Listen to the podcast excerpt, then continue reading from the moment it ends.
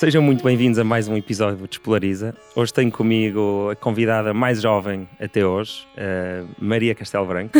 Olá, Maria. Alô. A Maria é licenciada em Ciência Política, foi membro da Comissão Executiva da Iniciativa Liberal, cabeça de lista por Castelo Branco em dois mil e dezanove e acabou de regressar de Londres, onde fez um mestrado na London School of Economics em Teoria Política e Filosofia Política. A teoria política, a teoria política, que é basicamente a mesma coisa. Bem-vinda, Maria. Obrigada. Então, olha, vamos aqui arrancar como eu costumo arrancar, que é com a lotaria genética e social, porque nós somos quem somos fruto destas duas lotarias. E gostava de perguntar o que é que te calhou a ti na lotaria genética e social e, e contares um bocadinho de, de se calhar como é que a tua estrutura familiar eh, e as ideias dos teus pais podem ter criado a Maria Castelo Branco que eu tenho agora à minha frente.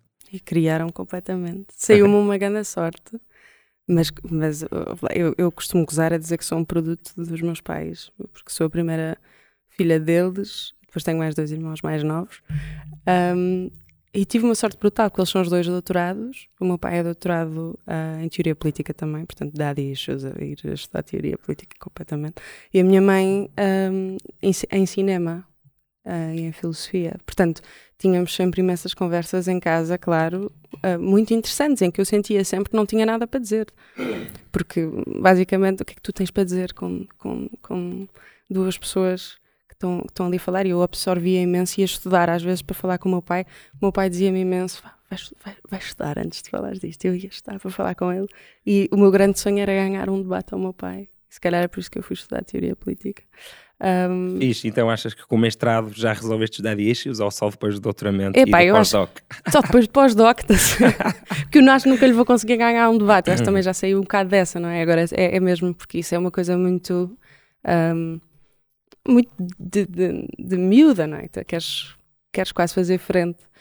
Um, mas sim, eu acho, e, e depois em ideias políticas, acho que fui sempre um bocadinho, quer dizer, o meu pai costumava fazer uma brincadeira connosco, foi assim que nos ensinou um, algumas coisas, era assim com brincadeiras, e ele dizia sempre, eu se calhar ganhei um bocado desde nova, um, uma coisa contra os impostos, por exemplo, que o meu pai tirava sempre um bocado de gelado e dizia, isto é um imposto, e tu ficavas fora. E... aversão aos impostos. Sim, e depois começas gelado. a... Sim, hoje em dia é tipo, pois, está bem, mas olha, se calhar o meu pai não tinha os lados se não me tirasse. Um, mas é engraçado estas coisas, brincávamos muito com isso e sempre foram muito didáticos e muito educativos e nesse sentido tive uma sorte brutal, um privilégio enorme, enorme, uh, em ter os dois pais que tenho e, e a família que, pronto, que me calhou na lotaria genética.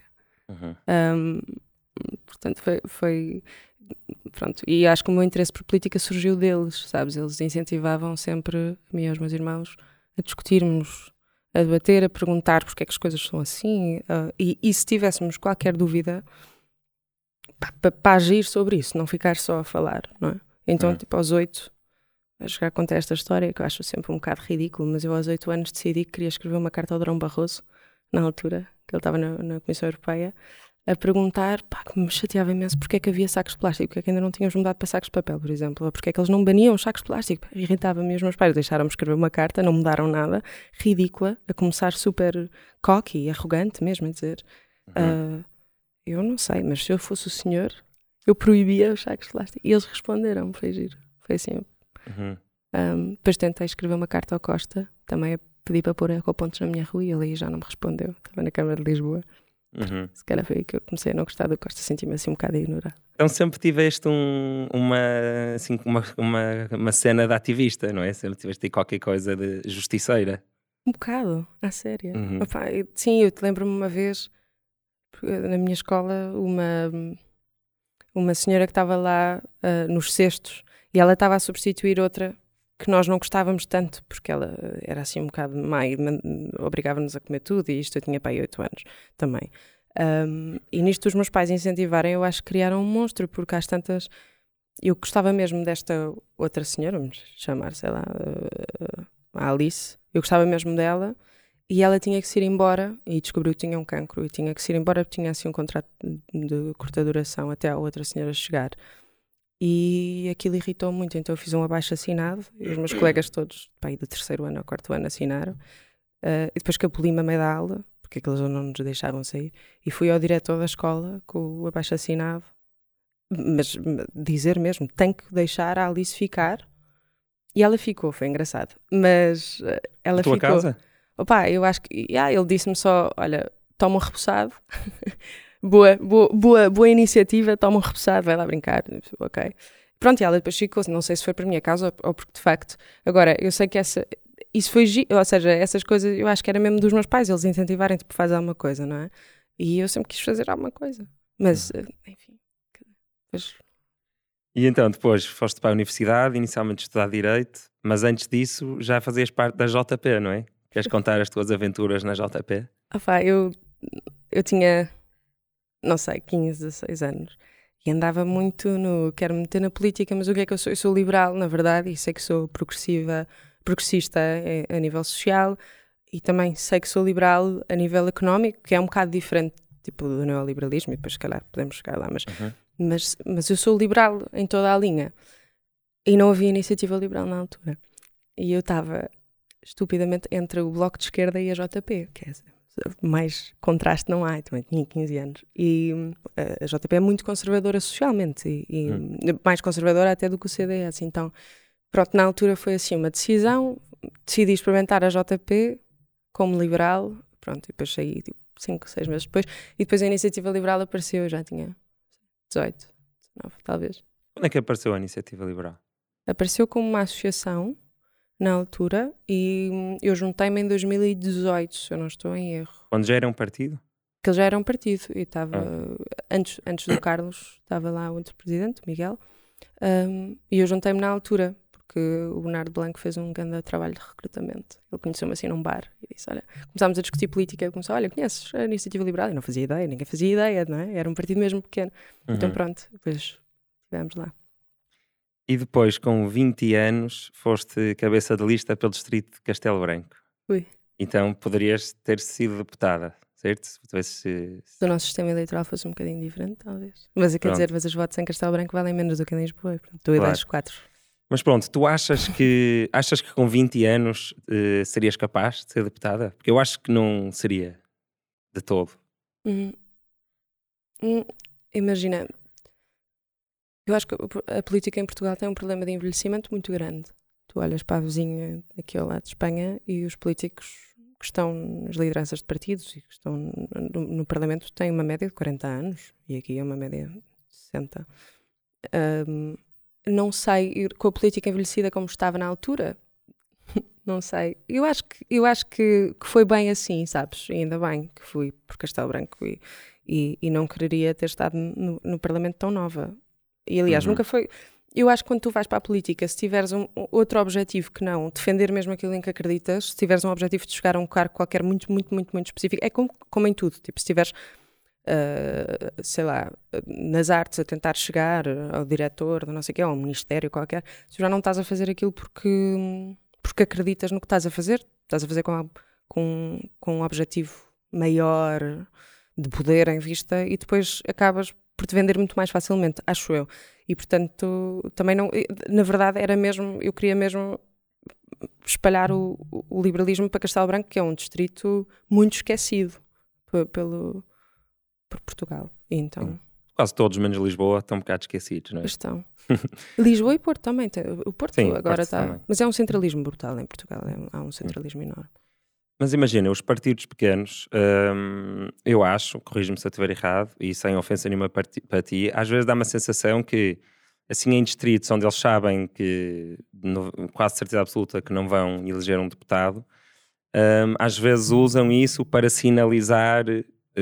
que, ou para, para meter nos números, que, olha, não temos não sei quantas cabeças de lista mulheres e temos não sei quantas cabeças de lista abaixo dos trinta anos, um, por isso, pá, se calhar foi, não é, se calhar foi um bocadinho, achas que podem ter uh, pensado isso?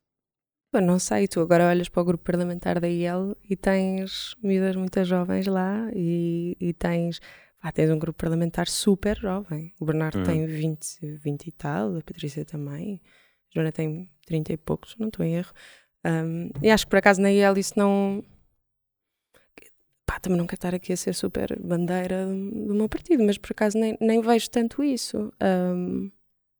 Não é só da I E L, eu acho que eu, sim, tu só, todos os partidos podem fazer isso eventualmente.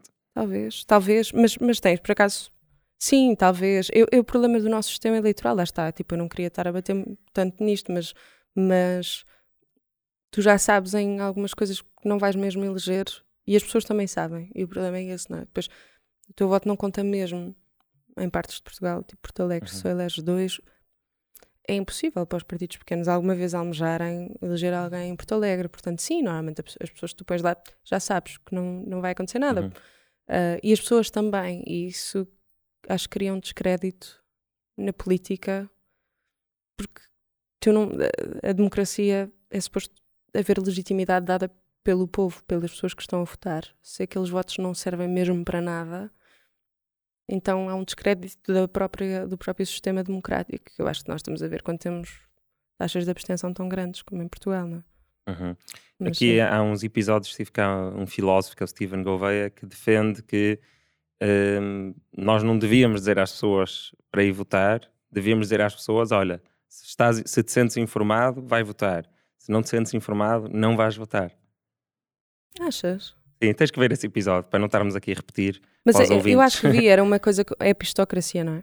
Isso, isso foi outro tema, uh, mas ah, okay. uh, para além da epistocracia falamos disso, que é da, da abstenção voluntária. E a mim convenceu-me, hoje em dia estou convencido que uh, não há, não, acho que não há muita gente assim, mas se tu estiveres perfeitamente consciente que não estás informado e que és ignorante em relação àquele assunto, então é melhor para o teu país tu não ires votar.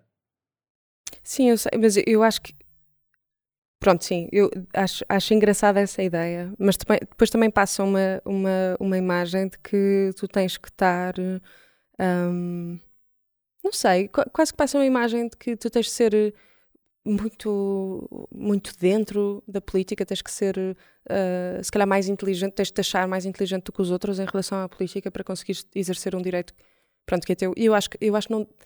Eu tenho sempre alguma alergia a essas coisas porque acho que as pessoas devem poder votar de qualquer forma. É, é esse o grande direito que nós conquistamos. É, é tu poderes votar independentemente da tua posição social, daquilo que tu sabes. Uh, opa, e a maior parte das pessoas, sinceramente, em Portugal, saindo da bolha, é, as pessoas trabalham tantas horas por dia. Nós temos uma cultura de trabalho tão intensa. Chegam a casa, têm filhos para cuidar, para pôr na cama, têm... Uh, então especialmente as mulheres que têm a casa para arrumar culturalmente, porque é surreal, em, em Portugal só a Turquia que está atrás de nós a nível de diferença de trabalho em casa, não pago, entre hum. homens e mulheres. Mas em trabalho pago estamos nos top dez uh, do mundo, não é? Não tenho a certeza. Eu ouvi-te, eu ouvi-te a dizer isso num, num outro podcast, em que, uh, não me lembro em qual foi, mas que uh, estavas a falar de um, de um Instituto Mais de Liberdade, acho eu ter publicado uma coisa a mostrar que Portugal estava nos top dez. Em termos de gap salarial? Ela era gap salarial, mas era numa, uma coisa qualquer diferença entre homens e mulheres. Sim, mas, mas em termos de trabalho não salariado, okay, okay. não assalariado, estamos uhum. péssimos, então. Mas, mas homens e mulheres, eu acho que isto assiste a todos. As pessoas chegam a casa, não têm tempo nenhum. O que tu vais fazer, se precisas descansar antes de ir dormir para depois começar um, um dia de trabalho igual ao de ontem, pá, tu, não, tu não te consegues pôr em, a informar-te assim tanto. Acho, acho mesmo, por cansaço, por... então... Dizer isso é, é engraçado se nós todos tivéssemos essas oportunidades. Então, quase que tu pões uma, uma barra, um barómetro para medir. Hum. Mas não pões, não é? Ninguém está a tirar o direito. O, o, é só o que dizer Steven, às pessoas. O que o Steven defende é que cada um, de sua consciência e de liberdade, eh, se se comportasse dessa forma, de analisar o seu conhecimento e, consoante isso, votar ou não, o resultado para todos seria melhor, não é? Ninguém está a pôr em causa o, o direito que ganhámos de, de votar. Talvez, eu acho que as pessoas que votam em certos partidos assim, mais infames da, da política portuguesa, não é que não estejam informadas e que sejam burras, eu não as descredito assim, não as desacredito assim, acho que, é, acho que são outros fatores. Ou seja, uhum. podem, podem estar, e, e às vezes até estão muito informadas, o problema é esse, mas às vezes também é com desinformação... Uhum. Mas concordo contigo que também se, se essa mensagem for comunicada, um, esta própria mensagem da abstenção voluntária, se for comunicada de uma forma demasiado exigente, então realmente podes fazer com que as pessoas sintam que, a não ser que sejam grandes especialistas, uh, não é? Devam votar. Pois. Isso percebe perfeitamente o que estás a dizer. Um, falaste aí em, em partidos menos desejáveis, eu não sei que adjetivo é que usaste, então queria falar um bocado sobre aquilo que aconteceu no M E L quando tu eras, estavas convidada como oradora. Yeah. E conta tu, o que é que, conta a tua história, o que é que aconteceu para tu não quereres mais falar lá? Um... E continuas a concordar com essa posição, não é? Porque tu és, há bocado estávamos a falar disto antes de estar a gravar, eu, eu, a Maria, como começou a ser uma figura assim semi-pública na área da política tão nova, eu estava a dizer que, sei lá, se eu digo coisas que... disse coisas há dois anos, ou seja, com trinta e três, agora com trinta e cinco, não concordo bem. Hum. Imaginar tu com trinta e nove a ver coisas que disseste com dezanove, ou até com vinte e três a ver coisas que disseste com dezanove, acho que é muito provável é. discordares, por isso... Acontece-me imenso. Hum. Um, sim, eu estava até a dizer há bocado, eu acho que é muito giro. Teres uma posição é um grande privilégio, uma grande responsabilidade também. Teres uma posição uh, de fala um, com, com, sei lá, com, com vinte anos, com vinte e um, com vinte e dois, com vinte e três, que eu tenho agora. Eu ainda acho que não sei nada, na verdade. Um, e é, é, é muito estranho às vezes teres isto e, e, e falares e dizer aquilo que pensas e depois quase que perdes um bocadinho o direito a fazeres um percurso interno que toda a gente, pelo qual toda a gente passa, de reflexão e de alteração de, de pensamento, que eu estou sempre a fazer, estou constantemente a, a, a, em debate interno, porque estou sempre a achar, ok, espera, eu defendo isto, mas se calhar não tenho bem a certeza se isto é verdade, deixa-me ver aqui outras coisas, deixa-me contrastar isto com isto, e se calhar, pá, o, outra pessoa que está a dizer isto tem toda a razão. Então estou sempre em alteração, e às vezes acontece que, de facto, esta Esta visão uh, faz mais sentido para mim, eu altero e, e não tenho mesmo problemas em alterar. O problema é que quando estás publicamente a, a fazer isto, este processo, depois vai sempre haver aquela pessoa que vai dizer, ah, mas tu disseste isto, não sei o quê. Pá, e disse, sim, mas uh, em relação ao M E L... Mas espera aí, antes de ir ao M E L, que isto que estavas a falar agora é, é muito interessante. O, o Pedro Vieira, que também já esteve cá no podcast, quando eu fui ao podcast dele, disse uma coisa mesmo importante, que é nós... principalmente com figuras públicas e principalmente com figuras públicas políticas, nós damos demasiado valor à consistência. Sim. Quando se calhar devíamos dar mais valor à congruência. E o que ele quer dizer com isto é, pá, ainda bem, ainda bem que tu tens vinte e três anos e que se, provavelmente vais continuar a, a ser política, na área da política, uma grande parte da tua vida, ainda bem que tu daqui a vinte anos não vais concordar com tudo o que te vais dizer hoje, não é? É. Porquê? Porque na altura vais querer ser congruente com a tua verdade daquele momento. Claro. E, e achei mesmo que é mais importante seres congruente com toda a tua verdade psicológica, intelectual, física, do que estás preocupado, ah não, tenho que ser consistente com aquilo que eu disse no Despolariza há vinte anos, não é? Exato. Pá, e tiro-te o chapéu, porque se uma pessoa normal, não pública, tu não és assim mega pública, mas já és um bocadinho...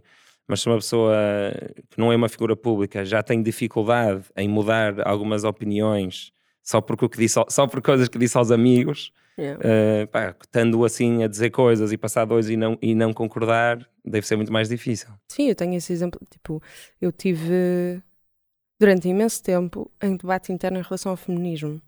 Uhum. Um, imenso tempo, pensar, bem, pá, esta coisa do feminismo e tal, mas eu sou liberal e portanto eu devo...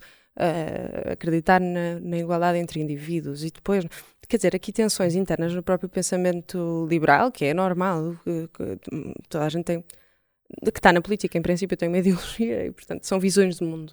Como é que tu metes isto na tua visão do mundo e será que isto encaixa sequer? Então tive imenso tempo, uh, mais nova, uh, a, a, a dizer, epá, não, olha, não, não me identifico e não, não percebo, não, até que depois saí um bocadinho, pá, saí para o mundo real e comecei a perceber há, há pouco tempo. E mudei mesmo, eu num podcast que fiz, assim, uma primeira entrevista que fiz com a, com a Diana Duarte, que foi muito fixe, no, no Observador, na altura ela estava no Observador, e disse, pá, não, considero-me feminista, mas não dos feminismos de terceira e quarta vaga, não sei o que, e dei ali um bocado uma resposta. E agora, olhando para trás, pensei, pá, que estupidez, de facto, não, sou feminista. E, e, e mudei mesmo, e foi público. Pá, depois lancei o Manifesto Feminista Liberal na altura na I L e imensa gente foi para o Twitter mandar-me mesmo essa, essa parte do vídeo e eu a pensar, pá, yeah, sim, mas mudei, ou seja, e às vezes ver certas pessoas, mulheres e tudo na praça pública a dizer, é, eh, pá, não sou feminista e tal, e eu penso, Pois, está bem. Não, não quer dizer que toda a gente tenha que fazer o mesmo percurso. Um, mas esse, isso foi muito importante para mim, por acaso. Foi uma, foi um, um realização, como nós agora dizemos, um bocado prestado ao inglês, muito importante. Então, já agora, antes de ir ao M E L, vamos ao feminismo. O que é que, que, é que tu ouves uma mulher a dizer que não é feminista e, e o que é que tu pensas? Aliás, como é que, o que é que quer dizer para ti feminista? O que é que quer dizer para mim feminismo? Aliás, o que é que quer dizer? O que é que quer dizer? Quer dizer, um, o feminismo começa e ali, com, com, com, com o liberalismo do século dezenove, não é? Com a Mary Wollstonecraft, com o John Stuart Mill, que estava a ser muito influenciado e bem pela, pela mulher dele, um, que ele tenta que seja coautora de todos os livros dele, que ele escreve com ela, e, e não é. É engraçado. Mas ele faz uma luta muito, muito interessante pelos direitos das mulheres, a Mary Wollstonecraft, e depois as feministas socialistas, e o movimento todo. E eu acho que não passa por ideologias, estás a perceber? Eu acho que é uh, a igualdade perante a lei de homens e mulheres, e não só perante a lei, porque muitas das coisas que tu tens Um, sociais não se mudam por decreto. Eu sei que é assim uma, um clichê, uhum. é, é mesmo verdade, mas algumas coisas têm que ser mudadas por decreto, por exemplo o direito ao voto, um, e as sufragistas foram profundamente muito, muito importantes, e acho que não é mesmo uma coisa de, de uma ideologia. Pois há feministas anticapitalistas, há feministas capitalistas. Mas espera aí, então uma, femini- uma feminista que defina como direitos iguais já não faz sentido existir em Portugal, não é? Porque legalmente o homem e a mulher são, são iguais, ou não? Tu tens licença de uh, parentalidade diferente, por pior. exemplo. Uh, pior, pior para o homem. Sim, Sim mas, mas imagina, mas, mas o feminismo, eu acho que é uma, uma das grandes... Eu acho que é uma das grandes... É que é pior para o homem porque não eu... tem direito, mas depois é pior para a mulher porque, porque, por exemplo, em termos... É pior para os dois. Eu acho que o feminismo nunca é lutar uh, só pelas mulheres. Eu acho que os, os homens beneficiam profundamente do feminismo. E tu tens, hoje em dia, tens relatórios para a malta mais direita e mais uh, económica, que eu, que eu gosto muito de vocês todos e estou sempre a discutir estas coisas com muita malta uh, mais do meu espectro político. Epá, e tu, tu até tens consultoras, tipo Deloitte, a fazer, a fazer estudos e a dizer que quanto mais uh, igualdade de representação nas empresas tu tiveres, entre homens e mulheres, mais uh, lucrativas são as empresas. É mais benéfico para a sociedade toda, quer dizer, depois produz mais riqueza, o país. Esta coisa da licença de parentalidade ser igual para homens e mulheres não é uh, pá, beneficiar as mulheres no sentido em que as mulheres têm quarenta, acho que é quarenta e tal, quarenta dias úteis depois de terem o filho, obrigatórios para, para tirar. E os homens têm vinte e cinco, alargou-se para vinte e cinco recentemente. E há uma parte opcional depois, que pode ser parte... o homem ou a mulher. Sim. Exatamente. Normalmente é a mulher, mas, mas isso pá, é opcional e as pessoas decidem. Uhum. Agora, obrigatório ser menos para o homem cria uma consequência... Uh, Sinaliza que é suposto ser a mulher a tomar conta. Também. E mas depois é, nas empresas... biologicamente, tem, não é? No início, pelo menos, tem, é ela que tem o leite, é ela que tem as hormonas e o, e, e o cheiro e tudo que, que o bebê quer. Claro, mas o bebê tem uma, uma ligação muito forte à mãe quando nasce e é... Um, E yes. Quer dizer, depois há mulheres que nem, nem sequer dão de mamar, etcétera. Quer dizer, isto é, isto é todo um espectro. Uhum. Um, mas biologicamente, o bebê nasce da mãe, tem esse attachment grande, mas também é importante o homem ajudar e estar lá e o pai estar presente na vida da criança. E, e, e, e tu, como pai, quer dizer, teres, teres a oportunidade de ligares ao teu filho e de criares uma, um, um, uma ligação forte nos primeiros meses de vida. Mas eu acho mais importante a mãe. A mãe. Sim. E se calhar pode ter a ver com isso, não sei, mas se calhar pode ter a ver com isso, deve ter a ver com isso, que a razão pela qual a mãe tem mais... mais dá-se prioridade à, à mãe, sim, para tomar mas, conta do filho. Sim, mas já viste, imagina, uma mãe que fica em meses. casa, nos primeiros meses, fica em casa sozinha com o filho. Um, e o pai está fora a trabalhar e chega muito tarde... E isto é um, está a sobrecarregar a mãe nos, nos momentos em que é suposto haver essa ligação. Um, ela está a fazer uma, milhares de outras coisas, quer dizer. E, portanto, é import- eu acho mesmo que é importante um, a mãe não ficar mãe solteira nos primeiros meses, porque o pai tem que ir trabalhar, porque só tem direito a vinte e cinco dias e depois tem que ser opcional e vai para a mãe, não é? Uhum. Um, e depois também sinaliza para as empresas, um, eu acho que é muito raro Não sei se já aconteceu, também não, não quero estar... Não sei se já aconteceu, mas acho que é muito raro uma empresa perguntar numa entrevista de trabalho a um homem se ele está a pensar ser pai no futuro. Uhum. Uma mulher, isto acontece mesmo. Então, e, e amigas minhas que se estão a casar, etcétera. Isto começa a acontecer cada vez mais. Um, e é muito chato. E isto, isto também tem a ver com isto. As empresas pensam, pá, quarenta e tal dias obrigatórios. Só isso mesmo, tu não tens depois opcional. Um homem é vinte e cinco dias. Se tu, se tu igualares, eu acho que, acho que é justo. Sim. Ok, sim. Então há, há uma, uma, uma outra questão ainda, que é o incentivo do lado de, do empregador eh, mudar quando não é igual para os dois. Uhum. Claro, o, o do homem devia ser maior e deixar Exato. O da mulher como está. Exato, não é? Eu concordo uhum. com isso. Eu acho, que, eu acho que deve haver uma, uma, uma igualdade. Por exemplo, aí não são iguais perante a lei. Mas depois, não é só na lei, é na, é na própria sociedade. Pois, é isso, eu queria voltar atrás a dizer, eu fiz-te aquela pergunta há bocado, mas eu sei que o feminismo não tem só a ver com, com claro, a lei, claro. Mas também, não é isso, já, já, já passámos a fase de queremos direitos iguais, porque a nível de direito, a mulher e o homem são, são, não é, são iguais. Nos Estados Unidos agora está um bocado difícil, não é? Porque as mulheres não têm direito a escolher se querem... querem fazer um aborto ou não. Ah, sim, opa, é já te, eu tenho aqui um... Não vamos entrar por aí, porque eu tenho um debate já de Tens. duas horas aqui com o Pedro on the road. Vê, Jesus. Vais gostar. Tem que sim. ver. Tem que ver. Um, mas vamos continuar no feminismo. Um, eu também sou a favor de o pai não ir trabalhar, achar que não estar com o filho e ganhar mais dinheiro para lhe comprar uma PlayStation é o melhor para o filho.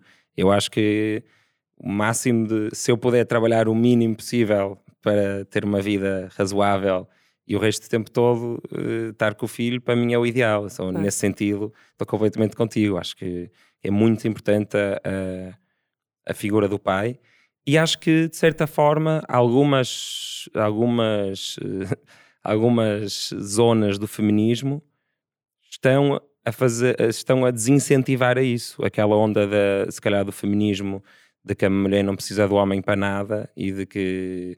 Pá, a figura paternal não é importante, uh, pode até estar a contribuir no sentido contrário do que tu estás a dizer, que é de ter um, uma, uma presença paternal uh, confiante e presente. Interessante tu digas isso, eu, eu percebo o que é que estás a dizer na questão de haver um, ondas. Eu estou a perceber onde é que estás a chegar quando dizes que há ondas que dizem que a mulher não precisa do homem para nada. Eu acho que aí é diferente. Eu acho que o que elas estão a dizer é...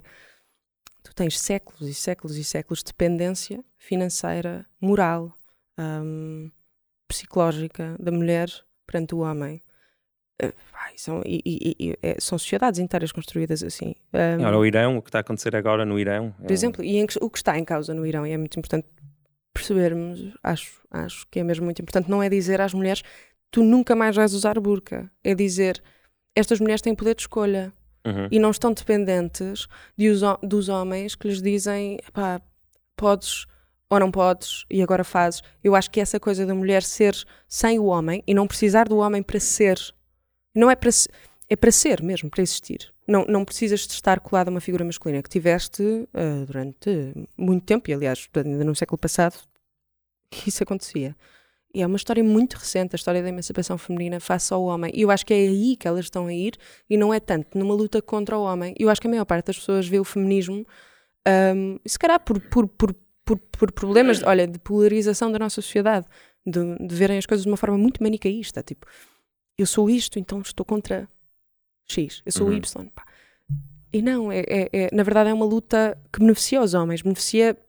Quando tu desprendes os homens da pressão que é a masculinidade tóxica, por exemplo, como se diz a masculinidade tóxica, que na verdade é só dizer aos miúdos, rapazes, pá, tu podes chorar.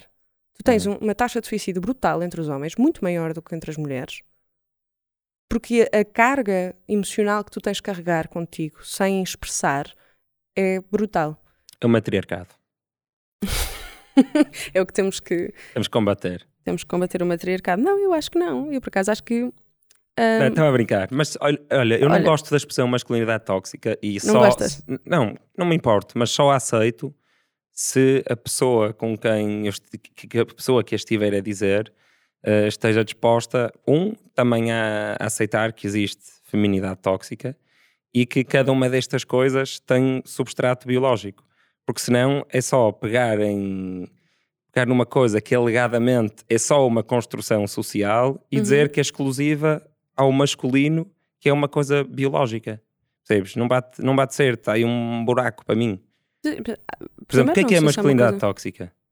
Olha, a masculinidade tóxica, e pode ser com homens, mulheres, com pessoas, não é? Mas, mas normalmente é homens, assisto a homens cis, porque também são criados dessa forma. Por exemplo, tu dizer aos miúdos que quem chora são as meninas. Uhum. E isto é profundamente traumático para uma criança de sete anos, por exemplo, que esteja a chorar um rapaz, está a chorar e tu estás a dizer duas coisas enquanto pai, que lhe estás a dizer isso. E isto é muito usado.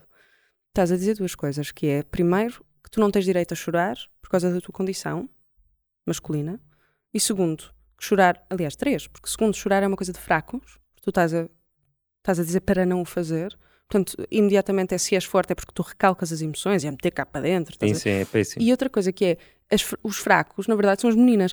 Estas três coisas é, é horrível. E eu acho que isto faz, eu acho que isto é cultural. Um, não acho que seja biológico, sabes? Não acho, não acho, eu, quer dizer, te conheço, é, é. Se tu vires, tipo, o Shakespeare é dos pá, maiores poetas que nós tivemos na história ocidental. É um homem. Depois também há debates sobre a identidade do Shakespeare, se era vários homens, mas é um homem. E o Derrida vai-te dizer que, que o Shakespeare escreve como uma mulher, pela sensibilidade. Um, epá, e e, e ela, é, é, não, eu acho que não, não é uma condição, tipo, biologicamente estás destinada a ser aquilo. Eu acho que são coisas muito violentas que a nossa sociedade impõe por, por papéis de género que tu tens que seguir. Um, que são, eu acho que desconstruindo tens pessoas muito mais... Um, está-me uh, a sair a palavra em inglês, desculpa, eu tive um ano fulfilled, tipo, muito mais completas, não é? Uhum. Mas então, se calhar isso que tu disseste, esse caso, que é um ótimo exemplo, se calhar isso é parentalidade tóxica, se calhar isso não é masculinidade tóxica, porque se calhar dizeres à menina que ela, dizeres à menina que ela tem que brincar com bonecas, é o quê então?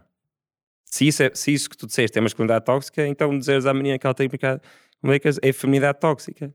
Talvez, imagina, então, e se calhar são só de... os papéis de género, se calhar vamos só deixar de fazer os papéis de género, não é? Eu, eu percebo, o problema do, do, do termo masculinidade tóxica é que já está muito carregado ideologicamente, hum. com, muitos, com muitos termos feministas. Eu quando lancei o Manifesto Feminista Liberal foi precisamente para tentar descarregar ideologicamente o feminismo. Hum. Beneficiamos todos, parece-me a mim, se o feminismo não for associado a uma ideologia, e não for tão emotivo. No, ser emotivo uma... será sempre, não é? Mas, mas... Sim, mas não ser tão polarizado e tão pois, emotivo. Pois, e, e, e, e perceberes uma coisa, que é, enquanto feminista, e os homens podem ser feministas, claro, obvia, obviamente, e eu acho que pá, o, o feminismo só avança se os homens também, também acreditarem nisso, porque lá está, porque também os, os beneficia, em muitos uhum. aspectos.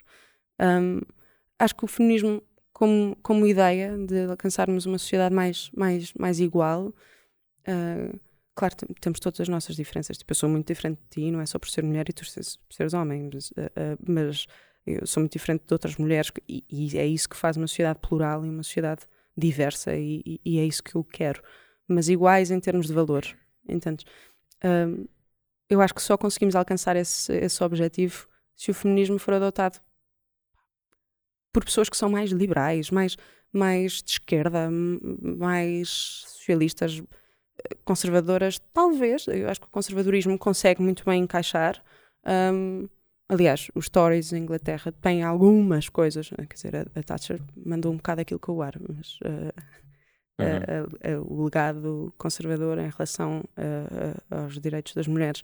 Mas depende... Mas alguma depende receptividade. Do, depende do... É engraçado isso do conservador, estás a dizer de conservador, porque depende do quão para trás vais. Porque se tu vais a ver eh, sociedades pré-revolução industrial, pré-revolução agricultural, uhum. um, as coisas muitas vezes eram menos patriarcais do que ficaram depois. A mulher era, muitas vezes, por causa da razão do Shakespeare parecer uma mulher a escrever, eu acho que as mulheres são, são uma espécie de, de... Isto é uma generalização, claro, mas eu acho que, generalizando, as mulheres são... um homem em ácidos, quase. Um homem com a mente muito mais aberta e sensível a muito mais coisas ao mesmo tempo. Uhum. E, que, e que existem diferenças Não, não, não acho, é ciência. Existem diferenças biológicas entre homens e mulheres, claro. E uma de, em média sempre, e uma delas é essa, que as mulheres são, conseguem ter muito mais coisas a acontecer ao mesmo tempo, e que os homens conseguem ter menos coisas a acontecer menos tempo e focar assim numa coisa. E acho que isso tem a ver com as pressões seletivas diferentes para o homem e para a mulher durante milhões de anos, não é? Porque o homem... Uhum. Desculpa, desculpa, não te quero interromper. O homem, o homem teve vantagem evolutiva em conseguir focar-se na lebre e não ver nenhuma beleza à volta dele no mundo e nenhuma relação social e caçar a lebre, e isso foi uma vantagem evolutiva para ele conseguir fazer isso. E eu testemunhei isso lá na Tanzânia, que tive com caçadores-coletores que, desligados da cultura moderna da Tanzânia, e, e as mulheres que eram mais coletoras e de estarem a conviver e tomar conta dos filhos e tomarem conta das filhas uns dos outros, sabes, muito mais cooperativas, muito mais, muito mais exigentes a nível de entender o que cada uma está a sentir e a necessitar. Então acho que houve pressões seletivas diferentes, tal como vês em todos os outros animais, não é? E, e que por causa disso nós somos realmente, temos cérebros diferentes. Um, mas querias interromper para dizer qualquer coisa? E, para dizer duas coisas, que é, isso, é, isso é super interessante. Eu há uns, há uns tempos vi um, um estudo que eu não, pá, não, sei, não sei citar, eu odeio dizer estudos, depois não sei, mas, mas lembrei-me disto, que é que os homens conseguem, têm um, um, um ponto de visão muito mais, uh, como tu estavas a dizer, focado, mas no sentido em que se passar uma coisa aqui ao lado, a probabilidade de eu ver, sendo mulher, é muito maior do que a probabilidade de tu veres, porque provavelmente a tua visão fecha.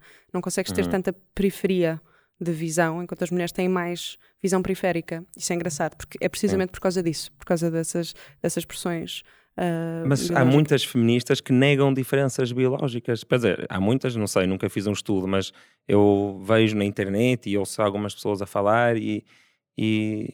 e meio que negam que exista uma diferença entre diferença comportamental entre alguém X Y e alguém X X, ou seja, entre o homem e a mulher. Imagina, estamos sempre a falar aqui de pessoas cisgênero, não é? Mulheres Sim. cis e homens cis. Um, pronto, que têm a sorte de se identificar com o corpo em que nasceram. Hum. Mas eu acho... Não, por acaso nunca ouvi uma feminista a dizer que os homens e as mulheres são completamente iguais biologicamente. Agora, se, se calhar o que podem estar a querer dizer é essas diferenças biológicas não são um, justificação, como algumas pessoas parecem dizer, para uh, uh, querer os homens em cargos de liderança e não as mulheres. Claro que não, sim, sim. Estás a perceber? Eu acho é que há, se calhar é por isso que tu ouves. Porque lá está, o discurso está tão polarizado que às vezes há pessoas que, que já estão a responder ao outro lado e o outro lado vice, e, e vice-versa, não é? E tu tens... Pronto, tu, tu tiveste um... Vou outra vez falar do infame partido, mas tiveste um, um mandatário nacional deles nestas eleições a dizer que não, não, não achava bem haver mulheres em cargos de poder, porque as mulheres não são feitas para cargos Chega. De poder. É. Não é tipo Voldemort, podes dizer. Posso dizer. Obrigada. Não, eu gosto mais de dizer o infame Partido Português, porque, enfim, mas, mas sim, eu tiveste um, no, no Chega um, a dizer isso e, e eu acho que quando, as, quando há feministas a dizer que, que não há diferenças biológicas, se calhar é mais nesse sentido do que outra coisa, do que negar a ciência. Sim, não há, e, não há e... feministas negacionistas, não acho eu, acho eu. Mas, quer dizer, eu acho é que não tens diferenças assim tão grandes para justificarem diferenças em cargos de poder. Acho que essas diferenças são muito mais sociais. Sim, sim. E depois tens esse substrato biológico em cima do qual tens toda a cultura e claro. É impossível medir exatamente quanto é que é cada coisa, mas acho que é inegável que a cultura é, tem um peso enorme. Claro. Aliás, basta ires a uma tribo num, noutro sítio qualquer e veres que os homens usam saias na Escócia para veres como é muito cultural o que nós, é, e nós sem também dúvida. Usávamos saias, os homens também usavam saias sim. até há pouco tempo. Eu de vez em quando, quando ninguém está a olhar e estou sozinho em casa, porque devias experimento usar... saias. Mas devias usar também. Vim para aqui e disse, acho bem. um, então olha, finalmente vamos voltar ao M E L. Um, é engraçado tu, não, tu dizeres partido ínfame, porque não dizeres Chega. Um, porquê é que não dizes? Porquê é que não dizes? É só mesmo a gozar. É, só Chega. A gozar. É mesmo mesmo a gozar. Ah. É, é, é só porque... Sei lá, a, a, a comunicação social agora já dá um bocadinho melhor, mas, mas caíam tanto nas, nas armadilhas que eles punham. E há pessoas que dizem que eu também caí um bocado nessa armadilha de falar deles quando se calhar aquilo passava completamente despercebido. Uhum. Um, e pronto, eu percebo essa crítica, por acaso, até porque eu faço outras pessoas. Às uhum. vezes não dá mesmo para evitar. Uhum. Um, mas... Mel, o que aconteceu? o que aconteceu foi que foi um bocado, eu fui muito impulsiva, um, mas tu tens, eu não tenho problema, eu acho que fui mal interpretada às vezes, por algumas pessoas, outras pessoas nada, e, e pronto, tu arriscas-te a isso sempre, não é? Aqui estou a ser mal interpretada constantemente. Uhum. Um, então quando, só quando escrevi uma coisa ainda é pior. Mas eu, eu, eu não, eu sou a favor de incluir partidos que não são, que têm pulsões muito antidemocráticas em debate democrático, porque acho que é assim que as consegues, que consegues desconstruir os argumentos destes partidos. Um... Então, só para dar contexto a quem está a ouvir, houve, houve uma conferência, MEL, que é Movimento Europa e Liberdade, é e, e, e convidaram o André Ventura para falar e uma data de outras pessoas do centro-direita, certo? Uhum. E da direita em geral. Uhum. E o, o, tu, o teu problema não era, não era ele ser convidado, era ele ser convidado num formato em que não, não houvesse oposição? Era, sabes, porque o meu problema era... Um, mas é assim, eu, eu quero dizer uma coisa, que é, as pessoas que fazem os painéis e conferências e têm toda a liberdade para o fazer, e têm toda a liberdade... Depois eu, eu, pronto, eu também tenho liberdade de, de discordar do formato, etcétera. Eu não estou aqui a fazer condenações morais mesmo. É mesmo uma coisa é minha que é... Eu não... Eu acho... Um, que partidos extremados à direita um, são perigosos para a democracia e eu acho que os principais responsáveis por manter este perigo uh, sob controlo são é a direita. Também ó. Eu acho que a esquerda só os inflama quando uhum. faz oposição. A direita não, porque a direita providencia uma oposição forte e, e em que os eleitores do Chega, que não são pessoas burras, lá está, tipo, não, e quando estávamos a falar há bocado que, que se podem ser desinformados, etcétera. Eu não acho nada que sejam desinformados nem burros, eu acho que estas pessoas estão a ver as respostas a problemas deles que os outros partidos não estão a dar. A direita tradicional ignorou e diz agora estes problemas não existem, então eles já vêm ali. A resposta, eu acho que esta responsabilidade cabe à direita. Então, sendo, estando eu nem, nem ele, Uh, e I L não se define muito de direita nem esquerda, mas pronto, metem-nos ali. Um, estando eu na I L e vendo um, um, um painel, uh, aliás, uma organização em que o André Ventura e todos, os, e todos os outros líderes da direita estão a discursar durante trinta minutos sem oposição, para mim, aquilo, pensei, epá, será que eu quero fazer parte disto? Quer dizer, isto pode acontecer, como é lógico, agora será que eu... Pronto, e então decidi não fazer parte disso. E não era mesmo debater com outras pessoas do Chega, aliás, eu até fiquei com pena porque não pude debater com uma pessoa do Chega que estava lá no meu painel, uh, porque eu ia aqui no outro speaker e depois íamos debater mesmo. Isso uhum. é fixe, eu, eu gosto disso, gosto mesmo de debate democrático, porque é muito fácil desmontar as ideias que eles têm num debate democrático. Uhum. Uh, quer dizer, se não, pronto, às vezes eles têm truques não muito fixos para debater, começam uhum. assim numa agressividade um bocado grande, é um bocado mais difícil. Pois. Pois, então, acho que é tam... não era um no platforming, tu não querias, não querias impedir que alguém te Chega fosse ao MEL. Não, sabes porquê? Simplesmente isso... querias que fosse num ambiente de discussão, é isso? Exato, mas sabes porquê? Mas isso é uma isso... distinção muito importante pois para é. ti, aqui sendo teu P R, yeah. porque eu se vir uma notícia que tu te recusaste a ir falar a um sítio porque o André Ventura ia falar, vou achar que és uma intolerante. Enquanto que se vir que é porque, por esta razão mais nuanceada, que acreditas que os extremismos combatem-se de dentro, pá, uhum. eu estou sempre a dizer isso, concordo cem por cento, uhum, uhum. e que só estarias de acordo se houvesse debate com essas pessoas, pois. Pá, são duas coisas completamente diferentes. Num eu ficaria com má impressão tua, no outro com ótima impressão tua. Pois, percebes, mas... mas... A, a minha única questão, e eu disse isso no comunicado, depois mandei, mas, mas se calhar não foi com nuance suficiente e... e, e... Ah pá, pronto, e aí lá está, as pessoas interpretam sempre da forma que querem interpretar e uhum. mandaram não sei o quê, depois foi assim uma grande uh, confusão no Twitter porque tive trolls de extrema-direita irem bater, mas, mas fixe, estás a ver, é do género, ok, mas não perceberam o meu ponto, mas, mas o meu ponto era mesmo esse, era, eu, eu acho que estas coisas só se conseguem combater um, com um debate democrático, e se, e se não existe...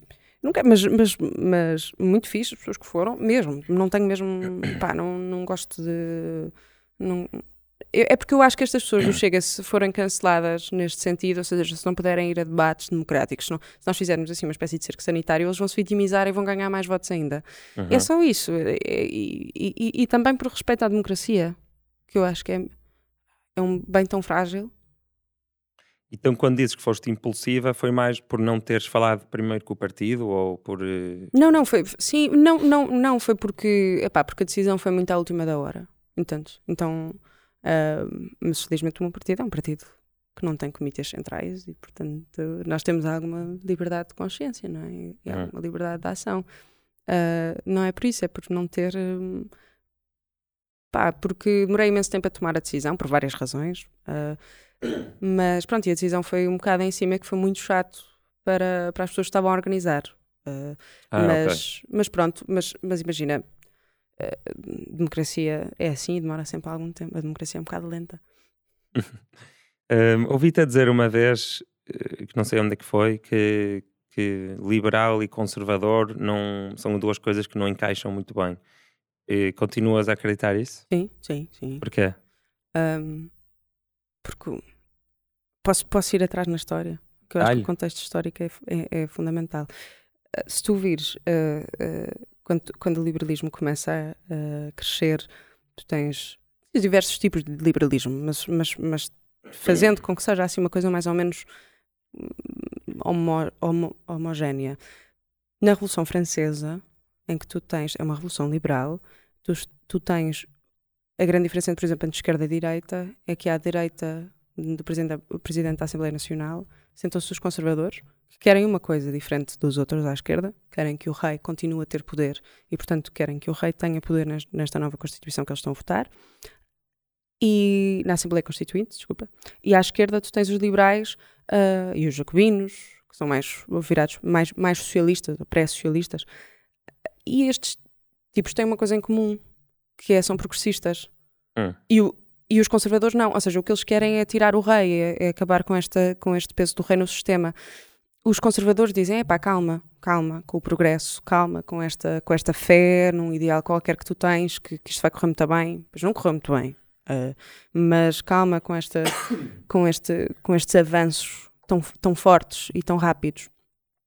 Uh, e, os, e os liberais e os socialistas tendem a dizer, não, nós temos, um, nós temos uma ideia, nós temos uma, uma coisa para... Temos um ideal que queremos seguir e, e vamos progredir em, em direção a este ideal.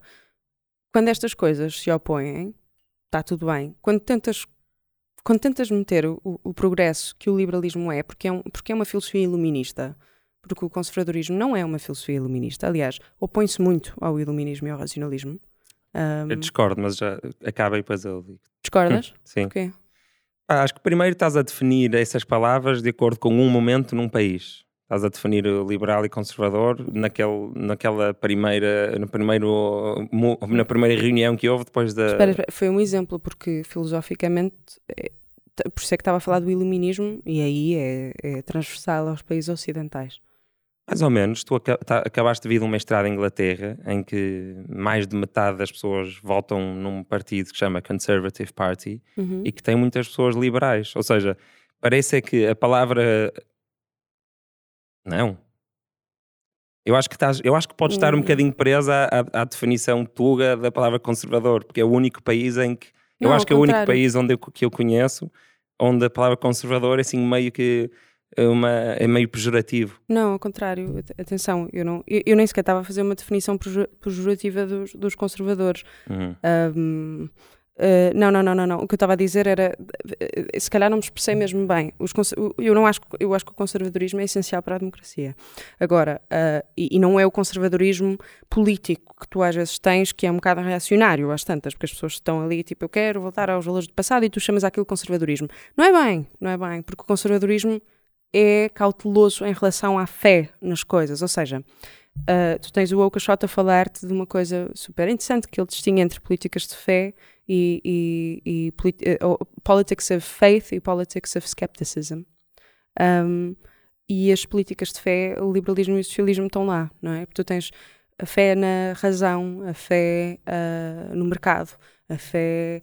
Uh, na igualdade, a fé de, que tu vais, ou a fé, no, no, no caso do marxismo, a fé no motor da história, e num, num, numa história, uh, num, num histori- numa história materialista, no materialismo. Uh, e, portanto, materialismo histórico, era isto que eu estava à procura. E estas, e estas fés são muito... causam alertas para os conservadores, porque... E, e, e o problema, se calhar... Os conservadores também têm fé, mas estás a dizer que é outro tipo de fé? Não, são mais... Não, não, não, não, não. Os conservadores, se calhar os neoconservadores têm. E é isso que une o neoliberalismo e o neoconservadorismo. Fé em quê? No mercado. Ah, não, mas isso já não tem nada a ver com o conservadorismo, para mim. Pois, a mim também não, mas são os neoconservatives, são os neoconservadores. Pois, é a palavra que se deu. É isso. Mas imagina, eu, eu discordo completamente de conservadorismo e liberalismo não serem compatíveis. Acho que são muito compatíveis, porque... Hum, ah, eu, que me considero mais do que um liberal, quase um libertário, hum, não estou a exagerar, mas, mas tenho, tenho muita aversão intelectual e emocional por autoritarismo. Também e por eu. Autoridade até, em geral. E quando era adolescente, tinha, era mesmo um daqueles adolescentes que tinha problemas com a autoridade. E engraçado, não tinha muitos problemas de autoridade em casa, tipo com o meu pai, com o meu avô, não sei o quê, mas... com autoridade burocrática e, sabes, e chatearem-me com coisinhas. E, e acho que uma pessoa pode ser completamente liberal, como eu acho que sou, e ainda assim ter presente que, pá, houve milhares e milhares e milhares de gerações antes de nós que fizeram coisas incríveis, que têm um valor quase infinito, desde as histórias, uhum. desde as receitas que tu mais gostas, que a tua avó faz... desde as músicas, desde formas de, formas de estar, e tu podes valorizar muitíssimo todo esse conhecimento passado, que é o que eu faço, e ainda assim achares que toda a gente é livre para fazer o que quiser, e se quiser deitar fora, não viver de acordo com, a, com nada do passado, percebes? É um, por isso não percebo como é que possam não ser compatíveis. Mas isso é conservadorismo que tu estás a definir, mesmo, não é? Mas, uh, imagina... Um... Não, porque para ti parece que conservadorismo não é liberal. E para mim é super liberal. É, eu, para mim, eu acho que toda a gente devia poder fazer o que quiser, entre aspas, dentro de limites. Mas isso é conservador. Isso é, isso, isso é uma posição super conservadora. E bem. Não é liberal? Sim, mas o liberalismo tem uma diferença muito grande, que é o liberalismo, por norma, tem um ideal que está atrás dessa, desse pressuposto. Eu acho que é mais fácil explicar com um exemplo fixe, que é no, no, no século dezenove, em Inglaterra, estavas a discutir uh, com o Partido Conservador e o Partido Liberal. E tinhas os socialistas também na discussão. Em relação a uma colónia inglesa, que era a Índia, em que tu tinhas... E, pá, isto é um exemplo fixe porque te mete imensas coisas aqui. Te mete a liberdade, mete o direito das mulheres, a tradição.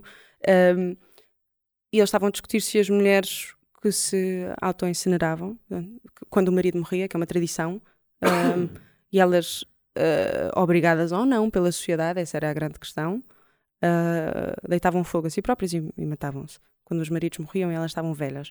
Um, e eram só as mulheres que faziam isto. E tu tens uma discussão no Parlamento Inglês interessante entre socialistas, liberais e conservadores a dizer, devemos ou não banir esta prática, enquanto potência colonizadora, não é? Mas, mas devemos ou não bater esta, banir esta prática.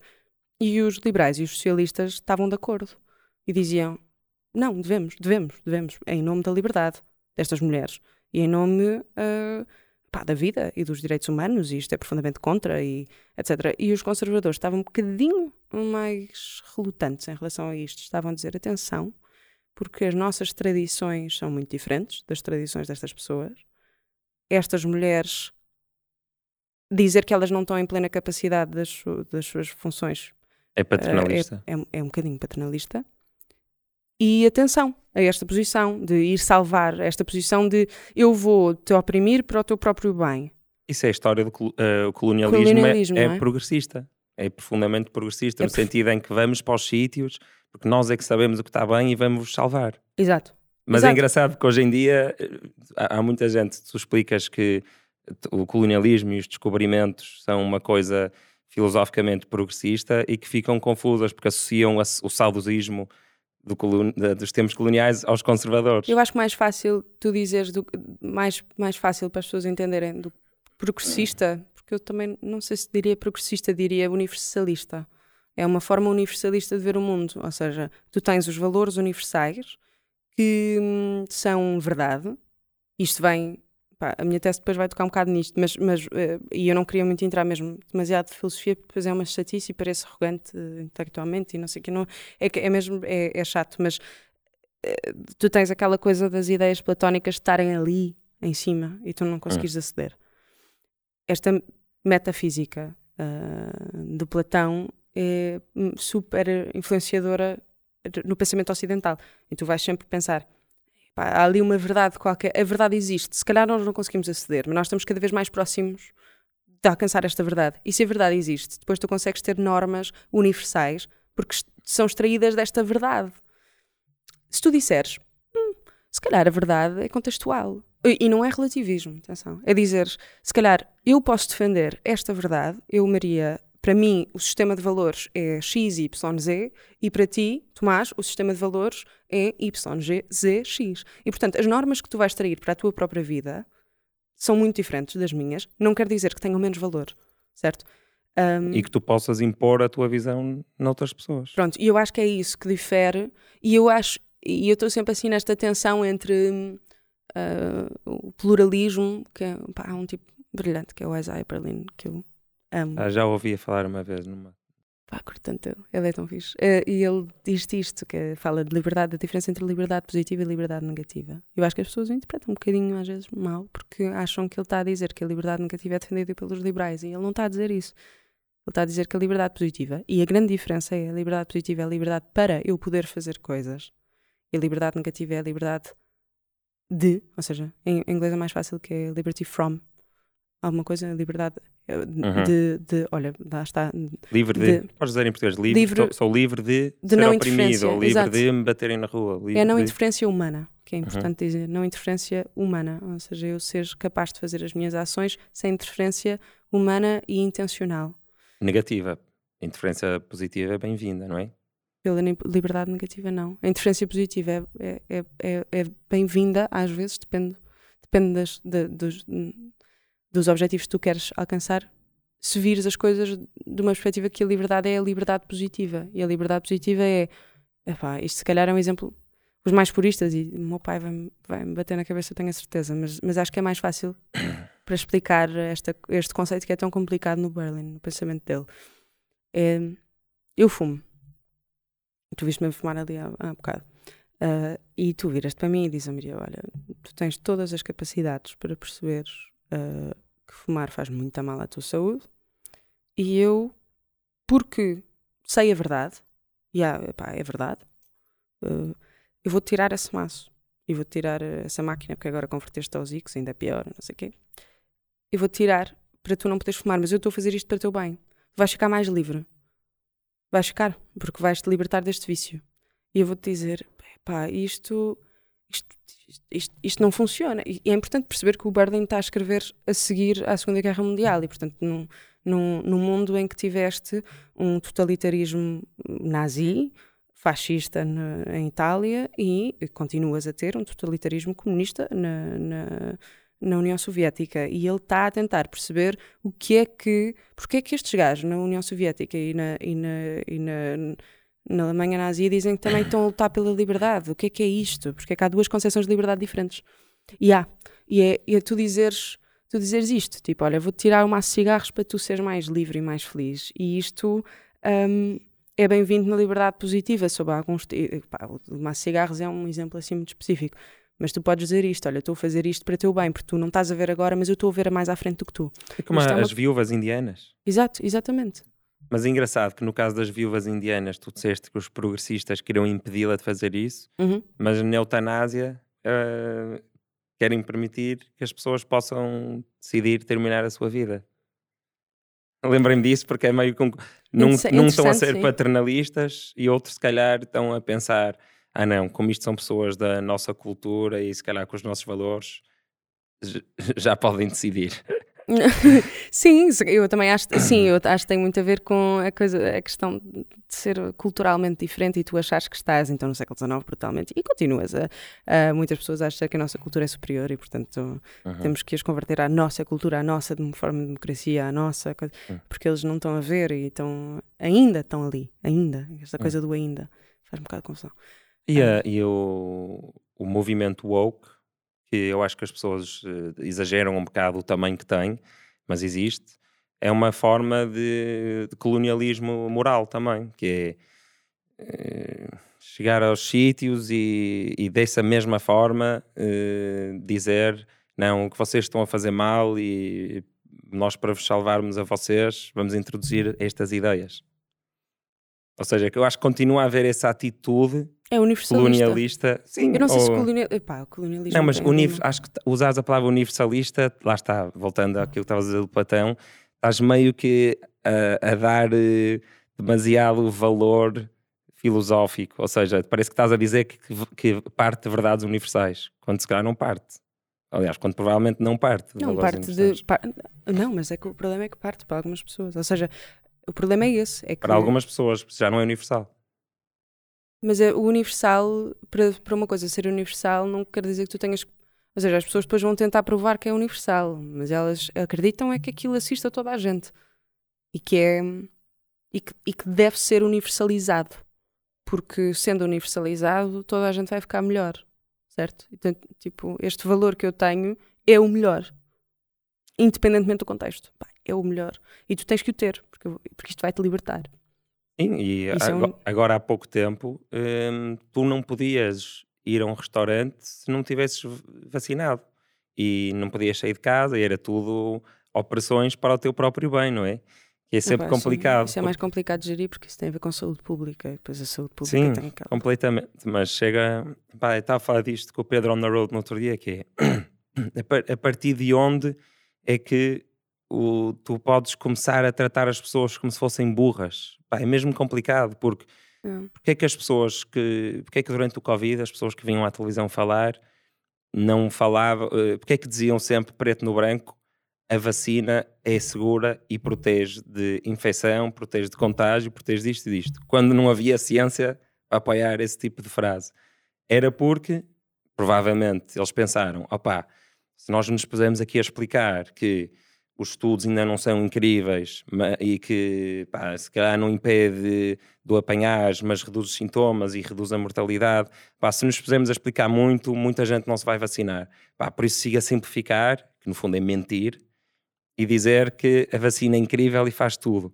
Uhum. Entras num dilema moral que é, ok, se calhar de uma perspectiva utilitária eu vou conseguir salvar o máximo número de vidas de Covid se mentir ao povo, uhum. mas estou a mentir. Pá, e é, é mesmo complicado. E eu caio sempre mais para o lado de nunca mentir. Pá, de dizer a verdade. Porquê? Porque é um tiro no pé.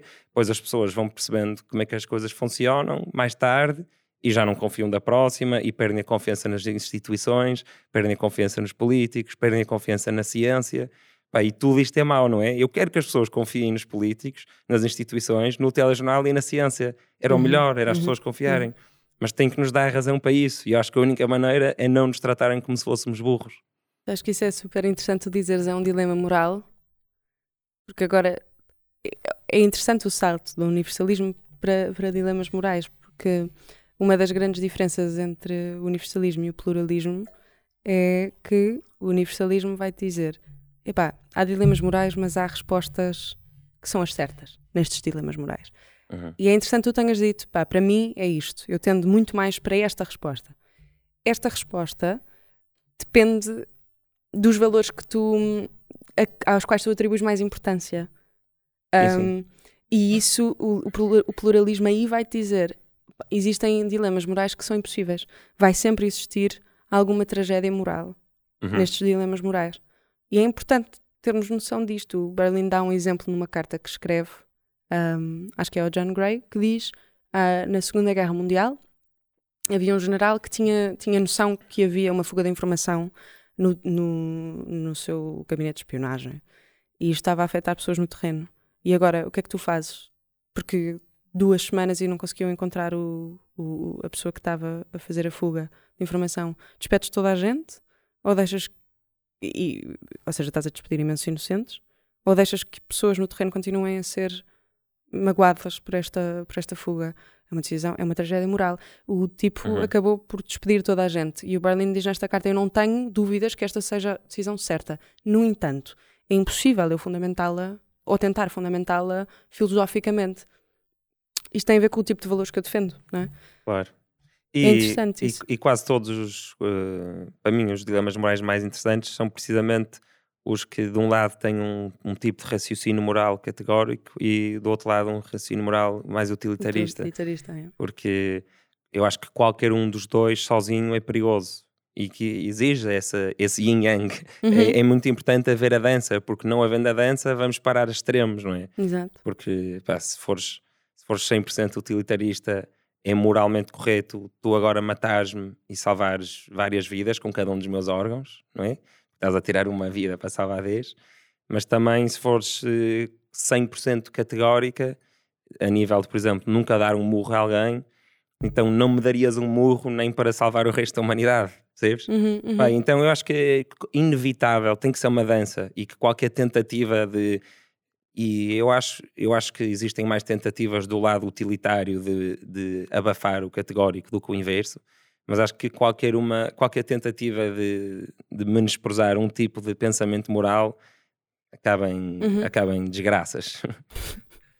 Olha, já que estamos aqui a falar de, de filosofia, vamos falar sobre a tua tese de mestrado. Jesus. Queres-nos explicar? Tem a ver com taoísmo, não é? Ah, tem. É assim, é, a minha tese de mestrado é... Eu adorei fazer aquilo, gostei mesmo, mas, pá, partiu-me o cérebro todo, juro. Aliás, os, os gafos que eu devo estar a fazer aqui é produto disso, não da minha estupidez. Estou uh, aqui a desculpar com uma coisa... Um, mas é assim, isto, isto parte do interesse que eu tenho e que... E que e, durante o mestrado foi assim uma questão que, que teve na minha cabeça o tempo todo, e eu acho que vou tentar dar um exemplo para ver se consegues perceber o, o, o problema, que é super difícil. Nós passámos horas a discutir, mas qual é o problema sequer? Tipo, tu, para perceber qual é o problema no pensamento um, do outro, e o outro são corpos de pensamento diferentes.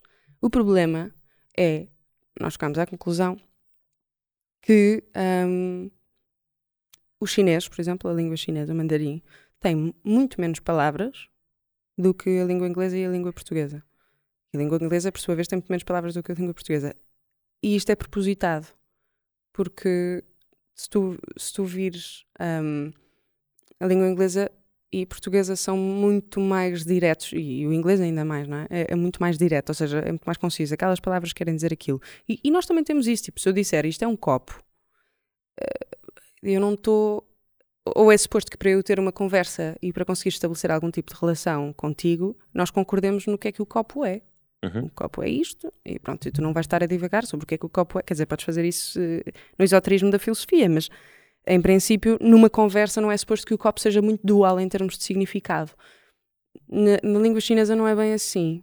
Então, um, se tu começares a perceber estas, esses nuances... Desculpa, não é assim porque as coisas são mais vagas ou são ainda mais concretas? Porque as coisas, desculpa, sim, porque as coisas são mais vagas. E okay. É suposto que assim seja. Quando tu falas de um, um, de um vaso, as coisas, é suposto seres um empty vase, por exemplo, é suposto seres um vaso vazio, ou um copo vazio. O que é que isso quer dizer? O que quer dizer um copo? Será que eles sequer estão a falar de um copo mesmo? É mesmo suposto ser assim, é mesmo, e, e, e é engraçado... Depois perceber como é que, se a língua opera assim, se estes, estes modos de, de, de operar, que são culturais, funcionam desta forma, como é que tu, com a tua mundividência ocidental, vais sequer conseguir chegar ao que eles querem dizer sem o deturpares? Percebes? É. E como é que tu vais conseguir traduzir, e como é que, isso, como é que estes processos se, se, se constroem? E isto é um ramo do pensamento pós-colonial. Eu acho que as pessoas, quando ouvem, tipo em Portugal, então quando ouvimos pós-colonial, pensamos, oh meu Deus, levamos as mãos à cabeça, é, ok, isto é esquerda, tipo, isto é esquerda a máxima. E, e não é, eu acho que falta um debate pós-colonial em Portugal, uh, um bocado como o feminismo, uh, em todo o espectro político. E de uma forma honesta e despolarizada, uhum. uh, e dizer, epá, olha, isto, isto foi o que aconteceu, como é que nós... não é? Tipo, também. Existir, a nossa conversa sobre os descobrimentos e o, e o nosso colonialismo, uh, ser baseada em, na evidência que existe, histórica, em textos, em, não é? Em vez de ser esta coisa que... Pá, de um lado são histórias de ter sido tudo incrível e dos portugueses terem sido os mais meios, e do outro lado são histórias de que fomos os mais horríveis do mundo naquele momento, mas são tudo histórias. E eu sinto, eu sinto falta dessa conversa, sinto falta de uma conversa que, olha, temos aqui uma biblioteca que é toda a evidência que existe, vamos estudá-la e ver o que é que é a verdade, não é? Uhum. Sim, o que é que... olha, lá está a verdade universal. Sim, depois também tens a coisa de ser verdade para muitas... O que é verdade para nós, uh, potência colonizadora, depois não é verdade para aqueles, para os povos que nós colonizámos, e nisso é muito importante também dar o lugar de fala às pessoas que, que, que, que descendem de, de, de culturas que viveram isso. Uh, é importante teres esse diálogo e, e levares estas pessoas a, a, a um lugar de fala que nunca tiveram e que os antepassados nunca tiveram, porque, porque nós os colonizámos. Um, é importante ter este, este diálogo franco, sabes? Uh, numa, numa perspectiva de, pá, isto foi o que aconteceu, esta é a nossa história, nós não a vamos apagar. Também não vamos... Pronto. É, de um lado é o Camões, que, que a cena dos... De, de, os descobrimentos, eu não gosto de usar a palavra descobrimentos, uh, uh, a expansão marítima portuguesa. Tipo, do, de um lado é incrível, maravilhosa, é uma ode à coragem dos portugueses, porque na verdade ele também estava a fazer um bocado de graxa. E foi preciso coragem. Foi. Agora, e depois do outro lado tens a história, eu acho sempre importante ler os dois, ler o Fernão Mendes Pinto, que também te vai falar, e o Fausto faz um, um disco incrível, que faz agora quarenta, quarenta anos. Ele vai fazer um, um concerto, um disco incrível, Por Este Rio Acima, baseado no Fernão Mendes Pinto e, e uh, a viagem do Fernão Mendes Pinto. Eles são contemporâneos, supostamente cruzaram-se, nós não temos bem a certeza. E o Fernão Mendes Pinto é um marinheiro comum e escreve o primeiro livro de viagens, aquilo que é o primeiro livro de viagens uh, em Portugal, de literatura. Ele está a descrever tudo o que viu, e aquilo é horrendo, e ao mesmo tempo é pá, lindo, e ao mesmo tempo ele está a debater-se imensa antropologia também, tem imenso yeah. conhecimento cultural. Opa, eu, eu li partes muito... Opa, é incrível. E ele está a debater-se mesmo moralmente. Tipo, será que isto é correto? Ou seja, nós estamos a chegar aqui e estamos a fazer isto que ele vai... Ah, vou, vou deixar a minha família para trás. Ele ficou vinte anos, foi escravo sete vezes, uh, foi o homem mais rico do mundo, foi vendido, não sei o quê. Pá, assim, mirabolante. Ele depois chega e, con- e con- converte-se mesmo. Porque aquilo também é uma peregrinação interna, espiritual. É uma peregrinação... É, é, muito, é muito bonito. Eu acho que é importante ler isso também, não só o Camões, como se está na escola. E ficamos, vamos ligar as coisas. Falaste na língua chinesa, mas ainda não falaste de taoísmo. Falaste Desculpa, de pós-colonialismo. Yeah, porque isto está... Isto... Como é que se liga? E, e ainda não falámos de taoísmo. Isto já lá vai. Mas, mas ligar as três coisas tenho, agora. Tenho, tenho. Boa sorte. Jesus Cristo. Dei uma volta ao mundo, mas... mas... Um, quando tu estás a falar, eu estava a dizer o, o debate pós-colonial, que é importante termos, porque este tipo de perguntas uh, surge na teoria política, no, na teoria política pós-colonial, e é um tipo de pós-colonialismo muito específico, é teoria política comparada, mas é mesmo teoria, ou seja, como é que tu vais conseguir agora num mundo pós-colonial em que uh, muitos corpos de pensamento foram vítimas, e em que a China é um bocadinho diferente, porque a, China, a própria China foi uma potência colonizadora uh, na Ásia, e portanto eles têm uma, uma herança cultural que foi mais preservada do que a herança cultural de, uh, de tribos africanas que perderam a sua um, cultura porque, porque é uma cultura oral. Um, e, e portanto é diferente a forma como tu fazes, uh, inicias uma conversa com, com, com, estes, com estes pensamentos, mas a uh, Mas estes, estes corpos de pensamento estão a fazer duas coisas ao mesmo tempo. Primeiro, estão em diálogo consigo, consigo próprios, estão a tentar perceber as suas próprias raízes e de onde é que isto vem, e, e vamos aqui, uh, como nós estamos a fazer, as diferenças dentro do próprio, dos próprios ramos de pensamento. Uh, quer dizer, eu posso dizer aqui, pá, eu concordo mais com Stuart Mill e discordo do Locke, pá. E está dentro do mesmo, aliás, está, ainda por cima está dentro do liberalismo. É tudo ocidental, é o que estás a dizer. Isto é tudo ocidental. Estes gajos estão a tentar fazer para eles. Agora estão a fazer isto, mas ao mesmo tempo isto implica que eles também estejam em diálogo, em diálogo com a nossa tradição ocidental. Porque, não, é. porque a nossa tradição ocidental foi levada para lá. Na China Nas também. Nas universidades e na forma de pensar. Em todo o lado. Então, pá, tu tentares o pensamento filosófico uh, africano, mesmo próprio. Eu na Índia sinto bastante isso ainda. Sentes? Porque como ainda há tanta, principalmente no tipo de viagem que eu fiz lá quando tive mais tempo, como ainda há também tanto, tantos focos de, lá está, da cultura antiga, yeah. ancestral, conservadora, um, e ao mesmo tempo há uma herança inglesa muito mais estruturada, muito mais uh, materialista, uh, há, sente-se ali mesmo o contraste, são duas formas de pensar, e mesmo na língua indiana ah, tens sim. palavras que depois vais a perceber melhor, e a tradução para inglês não é bem aquela que, que se usa, que aparece no Google Translate, sabes? Que se, convém só aparecer uma palavra, não convém aparecer um parágrafo. Exato. E, então, é muito, então é comparar a forma como cada cultura uh, usa os seus filósofos e a, tua, a sua história para autoanalisar o seu colonialismo. É, não, e, não só, e não só analisar o seu colonialismo, analisar, analisarem-se a si próprios. Um, o problema grande é que eles têm necessariamente de estar em diálogo com a nossa própria, os nossos próprios processos de pensamento, porque, olha, vamos voltar um bocadinho ao universalismo, mas um, como tu dizias, há a tradução para inglês, e a tradução para inglês é a tradução uh, universal que tu usas. Portanto, uh, tu tens um, um tipo, olha, indiano, que é super interessante, que é o Chakrabarty, uh, que escreve um livro que se chama Provincializing Europe, Provincializar a Europa, uh, em que ele portanto, argumenta que a Europa tem que ser provincializada em termos de pensamento, portanto temos que deixar as categorias uh, universais. E uhum. na verdade o que ele está a dizer é, não sei como é que se diz água em indiano. Pani. Pani, exatamente. Oh, pá, exatamente. Tu falas hindi? Uh, eu disse sei, indiano, que estupidez. Hindi, hindi sim. Falo, sim. Falo assim o, o suficiente para, para me conseguir safar no trabalho que fazemos. É brutal. Yeah. Incrível. Pou, pouquíssimo. Pois, mas, mas é pela linguagem. É mesmo. Pela, é, é, a língua é uma cena. Dá-te tanto acesso à cultura. Então, hum. nesta, nesta, nesta questão de, de pani, um, pani não significa, e tu dir-me-ás muito melhor, um, mas aparentemente não significa, e o Chakrabarty tenta explicar, água como agá dois ó, só como agá dois ó. E aquilo que nós definimos, quando, dize- quando nós quando dizemos água no Ocidente, estamos mesmo a falar só da agá dois ó. Uhum. Eles não estão só a falar da agá dois ó.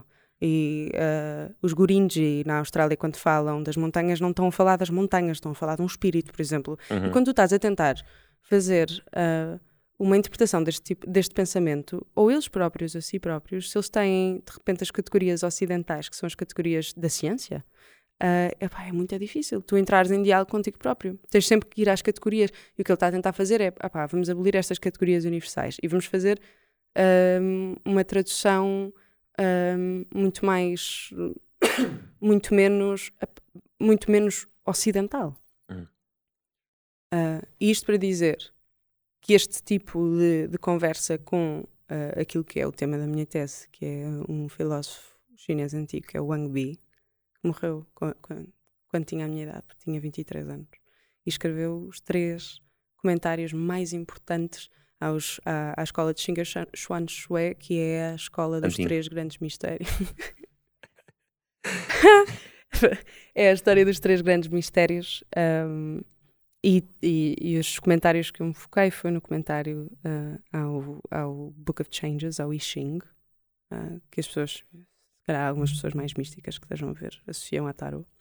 Um, Mas esse era taoísta, desculpa, esse que morreu com vinte e três anos era taoísta. Então essa é a ligação. Taoísta, okay. é.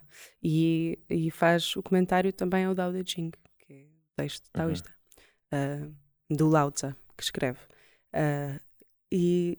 Epá, ele, é, ele é brutal e, e ele diz, e eu acho que a interpretação, e pronto, a minha tese foi um bocadinho a tentar tirar o, o, o cunho ocidental que, os próprios, que a própria Academia Chinesa tem recentemente sobre a sua interpretação destes, destes textos que são tão importantes para a sua história. E o cunho ocidental, para mim, é um, a, a própria noção de metafísica, e isto é muito difícil de explicar, mas... Uh, a metafísica para nós, opa, é só, é, o exemplo é que eles traduzem Dao, que é esta essência, uhum. uh, como, como para nós, uh, uh, nós chegámos a, a traduzir o, o, o Dao primeiro com, com, com capitalização da letra, tipo, com, com as letras maiúsculas, como, quase como se fosse Deus, não é? Sim. E é mesmo Deus, porque a primeira tradução que nós tivemos para o Ocidente do, do Dao De Ching foi pelos jesuítas, que eles achavam Clássico. Que estes tipos tinham os mistérios da fé. Mas a ideia que eu tenho, do, não sou nenhum especialista, mas, mas gosto do taoísmo e já estudei um bocadinho, é que o Tao é, é muito mais acima do que tudo isso. É algo que quando tu pronuncias ele deixa de existir, precisamente por ser meta-palavra, se quer, meta-razão. E eu acho que o problema do Ocidente E, o, e se calhar o problema da ocidentalização da forma de pensar desses sítios colonizados foi o endeusamento da razão.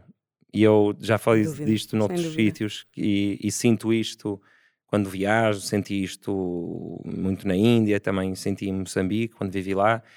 Nós, o iluminismo foi incrível e, e, e, e a nossa forma de pensar de, focada na razão e que só através da razão se chegam às verdades deu-nos imensa melhor, imensas melhorias na qualidade de vida e deu-nos eh, pá, este portátil, não é? Deu-nos muitos avanços, mas pelo caminho endeusámos a razão e, e estamos totalmente desligados do conhecimento que existe na emoção, do conhecimento que existe na intuição, do conhecimento que existe nas histórias antigas, do conhecimento que existe, no, se acreditarem nisso, na, consci, na consciência e na inconsciência coletiva, que são os arquétipos uh, na mitologia. Exatamente. E estamos totalmente desligados disso e fomos para esses sítios meio que ensinar, tentar convencê-los, olha, nada disso é importante, o que interessa é o que dá para dizer matematicamente, uhum. ou em, uh, em premissas filosóficas. O princípio da não contradição do Aristóteles lixa imensa a filosofia taoísta, por exemplo, porque a filosofia taoísta parte da contradição, porque como tu, o, o que tu estavas a dizer, e eu concordo em absoluto com o que disseste, o que estavas a dizer do, do, é, são as primeiras linhas do Dao De Ching, que é o Dao que não pode ser nomeado, não é o, que pode ser nomeado não é o Dao real. Exato, opa, uh, isso é tão bonito, é tão verdade. É. Todas e... as palavras, o copo, quando tu dizes copo, a não ser que estejas a apontar para este, já pensaste o que está acontecendo no meu cérebro? Uhum. Tu não sabes. Quando tu dizes a palavra copo, sem contexto, ao telefone, imagina, vai aparecer no meu cérebro uma mistura de todos os copos que eu já vi na minha vida e vai ser diferente para cada pessoa. Ou uhum. seja, as palavras são uma coisa tão limitada, não é? Está a ser muito fenomenológico agora. Mas Sim. é, mas é bué. Tipo, o taoísmo liga-se muito à fenomenologia, de uma certa forma... E eu fui buscar Heidegger por causa disso, mas isso, isso é mesmo tipo irrelevante para aqui, porque eu acho que depois fica... Fica muito chato. Para as pessoas que estão a ouvir, fica mesmo muito chato. Mas, mas... Esta malta gosta destas coisas. Gosta. Incrível. Incrível, a sério. Uh, mas, sim, quando eles dizem que o Dao que pode ser nomeado não é o Dao real, pronto, ele está a dizer... O, o, o, o Lao Tzu também está a criticar os confucionistas, porque eles têm uma visão... Uh, eu acho que é mesmo isso que ele está a tentar fazer também, para, para além de estar a criar uma teoria da linguagem... que é muito diferente da teoria da linguagem ocidental, em que tu tens, era isso que eu ia dizer há bocado, que era tu tens o princípio da não contradição aristotélica, que te lixa o entendimento do taoísmo, um, porque o taoísmo baseia-se na contradição em si, ou seja, uh, entre... Um, ele diz uma coisa e de repente está a dizer outra, e é precisamente isso que leva as coisas a uma mudança, ou seja, uh, uh, o próprio Dao, que é o nada e o algo, uh, em, em inglês, em, em, em a mandarim antigo, é o shu e o yu, mas isso não quer dizer nada, é o nothingness e somethingness. Ou é assim que, as, que eles traduzem, lá está, perdemos imenso com as traduções também, mas é o nothingness. E o que é que é este nada e o que é que é este algo, que não são mutuamente exclusivos, antes complementares. E portanto, tu, tu só consegues ter um, uma espécie de algo entre estas duas coisas se tiveres... Um, um interplay, uma jogada mútua entre estes dois, somethingness e nothingness. É o yin yang, não é? Dança... Também, também, podes, exatamente. Isto é a base. E se tu fores aplicar o Aristóteles aqui, pá, não percebes nada, porque o Aristóteles diz-te mesmo, os dois, é, é, é tipo a, a base da filosofia ocidental, duas premissas que sejam contraditórias, uma delas tem que ser falsa. Uma delas tem que ser falsa, não, não podes ter as duas ao mesmo tempo. Pois, então foi muito anterior ao iluminismo, não é? Começou em Aristóteles, yeah, claro, a, a, pois, claro. A lógica das premissas. Claro. Só se tornou, foi mais científico e mais focado, se calhar, na ciência, na, no iluminismo. Sim. Mas já era, filosoficamente, já é assim há mais tempo. Pá, é, há imenso tempo. Aliás, começa com Platão. Tu tens um... Isto é muito, isto é muito complicado, mas tu tens o, o, uma interpretação daquilo que é o nada... no Heraclito, uh, no Parménides, começa a dizer que nada não existe, pá, porque tu tens um problema na filosofia ocidental e estes tipos são pré-socráticos e, portanto, por exemplo, o Heidegger não os considera filosofia. A filosofia começa com Platão, começa com Sócrates. Um, portanto, eles são os pré-filosóficos, pré, os pré-filósofos que são interpretados depois pelo Platão e, e pelo Sócrates, enfim. Um... E se calhar para, desculpa, se calhar para uma, para uma dessas culturas foi o fim da filosofia ao Platão. Porque foi o momento em que se limitou à razão. Exato. Ou Opa, à lógica. Sim, se tu, se tu pensares, sequer os, os, os chineses nem sequer têm uma... Nem sequer têm uma um, não têm filosofia, é o pensamento chinês, tu não podes dizer que é uma... Porque tu estás a chamar a filosofia, já estás a ocidentalizar a coisa, porque a filosofia começa mesmo na Grécia Antiga, no hum. sentido de, de amor ao saber, desta coisa de Platão, muito tipo... O amor ao saber também é esta coisa muito racional, não é? Quer dizer, eu, eu vou, pela minha própria mente, conseguir chegar aqui a esta, a este, ao idealismo platónico das ideias que estão ali no ar e eu vou conseguir, logicamente, chegar lá. Porque a verdade está ali. Uh, lá está, tipo, o pensamento chinês não é racionalista. Aliás, tu tens um tipo que, que se aproxima, pode se aproximar um bocadinho mais do racionalismo e que o Mao Tse-tung gostava muito, e o Mao gostava também muito do, do Lao Tse, atenção.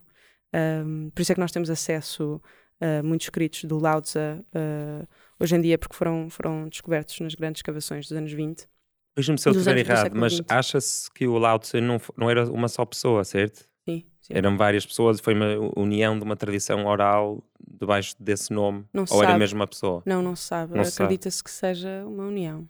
Okay. Mas aquilo que nós temos acesso é o, coment... é via... é o Lao Tzu via comentário Wang Bi. Porque o Wang Bi, quando faz um comentário, vai-te vai tentar elucidar. Ele vai contra os tipos da época, que são da dinastia Han. Ele vai-te dizer, epá, vocês estão a ver isto de uma forma muito cosmológica. Vocês estão a ver isto a tentar, por exemplo, com o I Ching, que, é, que era usado como um, como um manual de divinação, com as moedas, tipo tarô.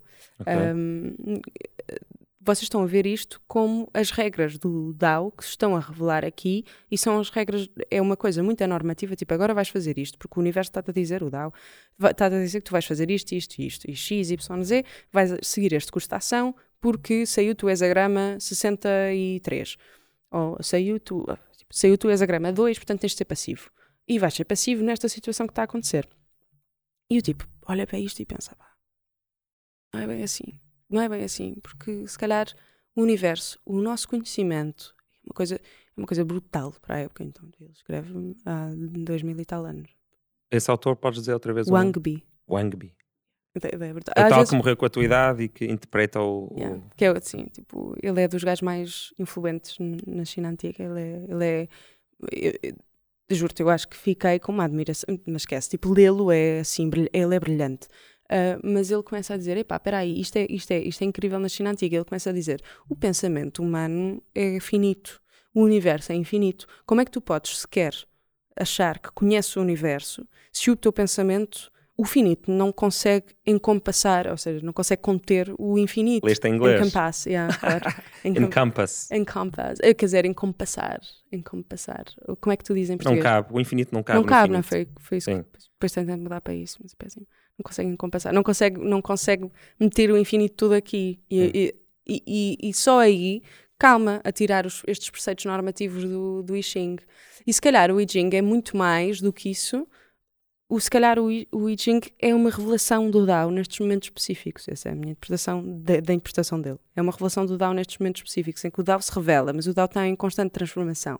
Porque o infinito é este, este constante movimento, hum. esta constante alteração. It's the change. Yeah, exatamente. Uhum. É a constant change.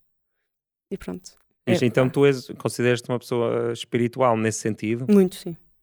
Pá, olha, isto agora só dá para ver para as pessoas que vejam em vídeo, mas esta pedra que eu tenho aqui é um cristal. E eu faço tarô. E gosto muito, mesmo. Ah, é? Faço tarô? Ah, sim, lance. Ah, que surpresa, não estava à espera. Uhum. Mas e, e tornaste-te mais taoísta? Qual, tipo, segues alguma religião ou alguns, algum tipo de pensador dentro de alguma religião? Acho que isso é... Um... Por exemplo, ah... eu gosto muito de, de, da história de Jesus, gosto também de partes da história de Maomé, adoro a história de Buda, gosto do Tao, sei lá. Também eu, mas, mas depois o problema é tipo quando fazes, fazes cherry picking de várias religiões e de repente fazes a tua, não é? Eu não gosto muito disso, mas, mas Sim, porque mas... elas são tão complexas em si e carregam tanta história. Sim.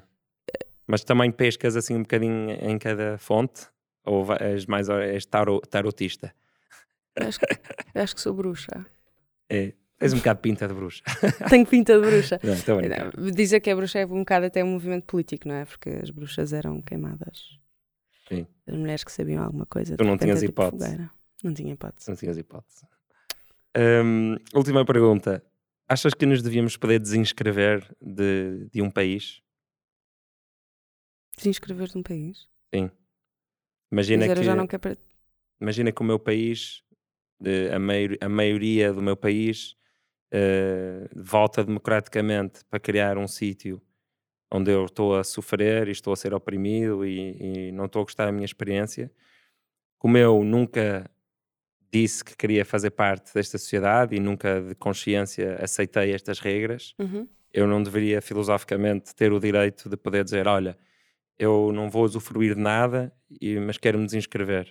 Não podes, tu podes, podes, podes uh, abdicar da tua nacionalidade. Mas não... Na maior parte dos países. Ficar sem nenhuma nacionalidade? Ficas a, a, pátria, a, a pátria, acho que é assim que se diz em português, não sei, não me lembro. Isso, isso acontece ou não? Não, mas imagina que... Ficas sem pátria. Mas imagina que, olha, usando o exemplo de Covid, Uhum. Num caso desses, uma pessoa sem pátria não tinha que obedecer às regras? Sabes? Não, mas é que depois tens regras internacionais. Ah, mas não, tipo, não sair há... do sistema completamente. Sim. Uh, opá, tinhas que obedecer às regras, por exemplo, no Covid, porque tens, lá está, tens regras internacionais, depois tens as regras dos países. Mesmo que eu não seja cidadã deste país, tenho que obedecer. Posso ir para a cadeia noutro país, não é? Uhum. Uh, acontece, mas...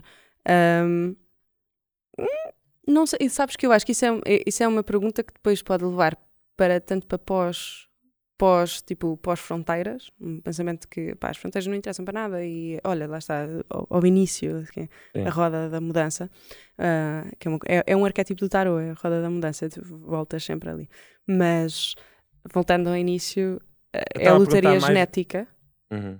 que tipo, tu calhas ali e não consentes sim, e... Sim. Estavas a perguntar mais em que... Caso? Não estava a perguntar tanto a nível de fronteiras, estava a perguntar se, como uma pessoa liberal e que provavelmente já pensou nos limites do liberalismo ou uhum. do libertarianismo... Que se, são diferentes, são muito diferentes. Hein? Sim, por isso é que disse as duas. Exato. um, se já tinhas pensado nisso, porque realmente para mim... Eu acho... Eu uma vez li um argumento contra isto que achei muito... Achei forte, que é... Um, ok, mas quem disse que o teu estado natural... se achares que estado natural é alguma coisa, é como indivíduo. Porque o teu estado natural é de seres um animal de sociedade.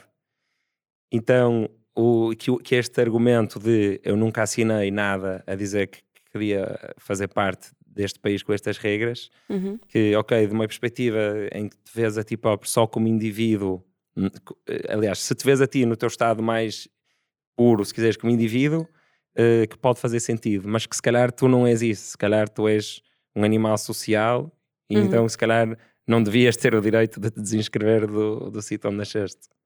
Tu, tu acreditas, esse argumento convenceu-te? Ah pá, não, não, não me convenceu, mas acho que, um, acho que é um argumento bom, porque realmente nós somos animais sociais. Eu acho mesmo que tu és conservador, mas, mas um conservador, eu não estou a dizer mesmo aquela lata de conserva que as pessoas às vezes usam como insulto, a dizer conservador filosófico, acho mesmo que... Sim, te... eu digo sempre, sou liberal, social, conservador. A sério? Isso é uma grande mescla, fixe. Um, e libertário também, ir para o meio. Sim, um bocado libertário. Um, uh, sim, uh, tenho, tenho um amigo na L S I que estava a fazer a tese dele precisamente sobre isso, ele é anarquista. Um, e o modelo de, de anarquismo dele, que eu acho muito interessante, um, é numa... Claro que isto é utópico, não é? Mas, ou, ou se calhar não é. Mas, o, e o modelo pluralista também. O modelo pluralista, o John Gray chega a propor uma espécie... Chega a propor mais ou menos, mas, mas tenta assim, propor uma coisa uh, numa sociedade utópica ou, ou num mundo utópico que tu tinhas era sociedades de livre consentimento. Um, isto é uma coisa um bocado anarca de dizer, não é? Mas, mas este, este meu amigo Arthur, o que ele estava a fazer era... Ok, uh, eu concordo com... Um, com estes valores, e as pessoas que concordam com estes valores, vão, vão, nós vamos nos unir e nós não precisamos sequer de um Estado. Porque esta, se, tu, se tu discordares destes valores e começares a agir contra, és expulso desta sociedade, ou então retiras-te e vais procurar outra, porque o mundo funciona assim. E tu vais entrar noutra sociedade que reflita melhor os teus valores de hoje, uh, olha, sim, ser congruente emigrar. Contigo, exato, sim, sim. ser congruente contigo, E, e, e desvinculas-te disto. Isto, isto funciona muito melhor num mundo que não tenha Estado e que não tenha... Em, em que, porque o, o anarquismo é profundamente... Este tipo de anarquismo, pelo menos, é, isto, é, isto é profundamente coletivo. Na verdade, porque isto, isto são, é, é coletivos em que o indivíduo tem que estar inserido numa sociedade para depois perseguir o, o, o ideal do anarquismo, ao, ao oposto do anarca, não é? Porque é... individual. Ou anarquismos cheios de regras e cheios de... Exato. Cheios de regras sobre como ser anarquista. Sim, tipo purismos ideológicos. Pá, é, tipo, que o liberalismo também, também tem um bocado às vezes, mas... Uhum. mas um, sim, é a diferença entre o anarca e o anarquista. E o anarquista. Mas eu não, não, não, não... Eu acho que tu te podes desvincular de um Estado. A minha única questão é se tu podes alguma vez no mundo viver sem um Estado. Isso é uma questão muito mais... Podes. Eu, eu, no verão passado, estive com um grupo de pessoas que vivia totalmente desligado do Estado, lá com os caçadores-coletores. E caçavam e sim, colhiam Estado, e desculpa, tinham filhos. Sim, estava a dizer, e... tipo, como uma sociedade, não é? Que tu podes viver alguma Sim. vez desligado de uma sociedade. Eu acho que quando, quando tu quando tu te inscreves desta sociedade a que pertences, se calhar obrigatoriamente tens que te inscrever noutra, porque, ou não, podes ser tipo Into the Wild e ele arrepende-se no fim. Uhum. Mas é isso. Olha, eu por acaso conheço uma pessoa... Fiz um grande spoiler às pessoas que ainda não viram. Por acaso, olha, agora estou-me a lembrar, não vou dizer nem onde precisamente, nem o nome, nem nada, mas eu conheço uma pessoa que vive no Jerez, eh, totalmente desligada de Portugal. E, de, e, sei lá, a única coisa que ele beneficia de Portugal, acho que é o... Ah não, ia mentir, eu ia dizer, ele anda a pé na Estrada Nacional às vezes... Mas também, como a irmã dele vai-lhe trazendo comida, uhum. ele planta coisas também, e a uhum. irmã dele vai-lhe trazendo comida, e a irmã dele, se calhar, só lhe consegue trazer comida por existir uma estrutura que permita à irmã dele trabalhar e ganhar dinheiro. Mas, mas sim, é possível, realmente. Eu acho que é possível, e eu acho que é profundamente moral. Eu, eu, eu acho que qualquer Estado que proíba disso, eu acho que é um autoritarismo brutal, não é? Uhum. Um... Mas mesmo assim a G N R já o foi lá chatear e, e, e multar ah, pois, por, sim, tá bem, por estar mas... a plantar marihuana, acho eu. Sim, mas isso eu também não acho que devia ser ilegal, acho que devia ser legal. Um... Muito bem. Olha, Maria, obrigado. Foi alta conversa. Obrigada eu. Foi, começou assim mais técnica e depois entramos aqui para a maionese. Opa, e acontece-me imenso às vezes que eu entro aqui, ainda bem que estavas a chamar, tipo, ok, ok, tá, tchau. Toquei no microfone, estás a fazer isto e isto e isto para ir para aqui, certo? Pá, ainda uhum. bem que não estavas a fazer isto, porque eu entrei tipo... Eu sou alto entrevistador, Maria. Grande entrevistador, incrível. Grande conversa. Obrigado. Uh, quanto a nós, obrigado por terem estado connosco. Esqueci-me de dizer no início, mas uh, se puderem fazer um like, comentar e subscrever, ajuda este projeto e estes vídeos a chegarem a mais gente. Uh, isto é um projeto que ainda não é sustentável, ainda não consigo pagar os custos todos, por isso seria muito bem-vindo se clicassem na descrição no link para se tornarem mecenas. Por uh, dez cêntimos por dia ou mais ou menos um fino por semana podem ajudar o projeto. Espero que tenham gostado e até à próxima. Obrigado. Top. Top. Pá, desculpa, foi quanto tempo? Isto foi muito tempo ou não?